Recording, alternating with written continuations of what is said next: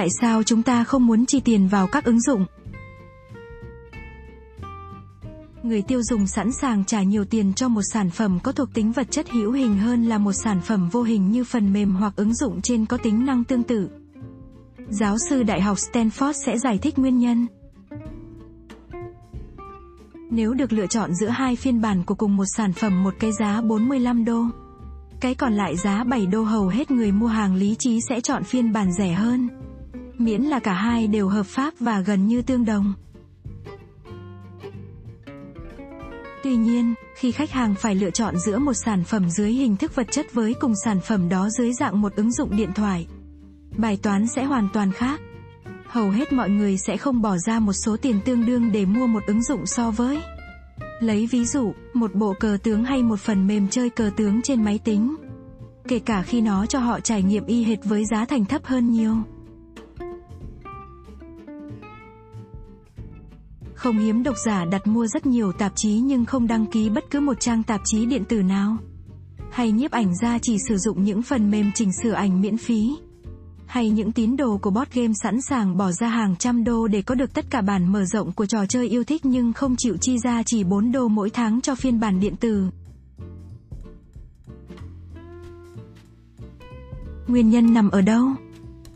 Có ba nhân tố chính cản trở khách hàng bỏ tiền vào một ứng dụng. Theo giáo sư Harry Kessner tại trường kinh doanh trực thuộc Đại học Stanford. Nhân tố đầu tiên là hiệu ứng mỏ neo, hay suy nghĩ rằng mỗi sản phẩm đều có một mốc giá tham chiếu. Dựa trên những thứ có thể mua được và cách giá thành được xác định. Sản phẩm càng xa so với mức giá tham chiếu đó thì càng khó bán. Hơn 90% ứng dụng trên Google Play và ứng dụng trên Apple App Store là miễn phí. Giá mỏ neo của các ứng dụng trên điện thoại hay máy tính bảng là 0 đô la. Nhân tố thứ hai là hiệu ứng ám ảnh mất mát, xảy ra khi chúng ta so sánh giá tiền phải trả với giá tham chiếu.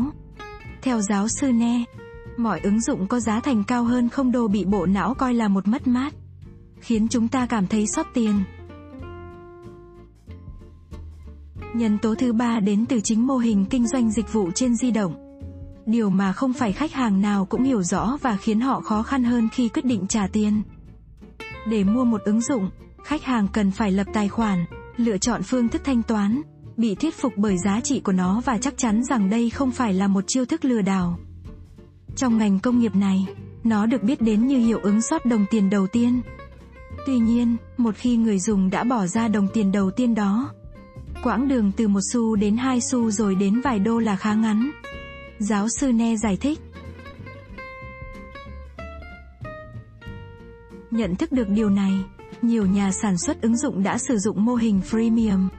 Theo đó ứng dụng hoàn toàn miễn phí nhưng người dùng có thể trả tiền để nâng cấp và mua những tính năng ngay trong ứng dụng. Mô hình thanh toán từng bước đã được chứng minh là một cỗ máy hái ra tiền. Đặc biệt trong lĩnh vực game mobile khi một tỷ lệ nhỏ người dùng sẵn sàng chi ra hàng ngàn đô cho việc nâng cấp và mua các tính năng trong ứng dụng. Theo giáo sự Ne, Tuy vậy, nó khiến cho những người dùng khác thêm cẩn trọng khi lựa chọn một ứng dụng thay cho sản phẩm vật chất. Nguyên nhân của sự khác biệt giữa hai thể loại sản phẩm là nguy cơ phải trả tiền liên tục. Thậm chí khi người dùng không chú ý, giáo sư Ne phân tích, tồn tại một nỗi sợ rằng chúng ta không nhận ra mình đã đăng ký một gói trả phí. Hay trẻ con có thể mua gì đó trong ứng dụng mà chúng ta không biết. Hay chúng ta trở nên quá say mê, thậm chí là nghiện chúng. Vậy những nhà sản xuất ứng dụng cần phải làm gì để thuyết phục những khách hàng ưa thích phương thức thanh toán trực tiếp của các sản phẩm truyền thống? Thay vì phải trả tiền dần khi sử dụng ứng dụng. Doanh nghiệp cần xoa dịu những mối lo ngại này một cách trực tiếp trên ứng dụng của họ. Giáo sư Ne nói. Sự minh bạch là điều thực sự quan trọng. Ông khẳng định, giúp khách hàng biết được chính xác khi nào và bằng cách nào các ứng dụng kiếm được tiền qua việc sử dụng của họ dù là từ quảng cáo, đăng ký gói trả tiền hay mua tính năng trong đó.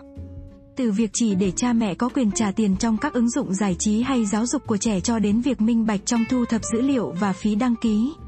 Người sử dụng muốn biết rằng họ đang mua cái gì. Bản quyền nội dung tập podcast này thuộc về Wall Street Journal.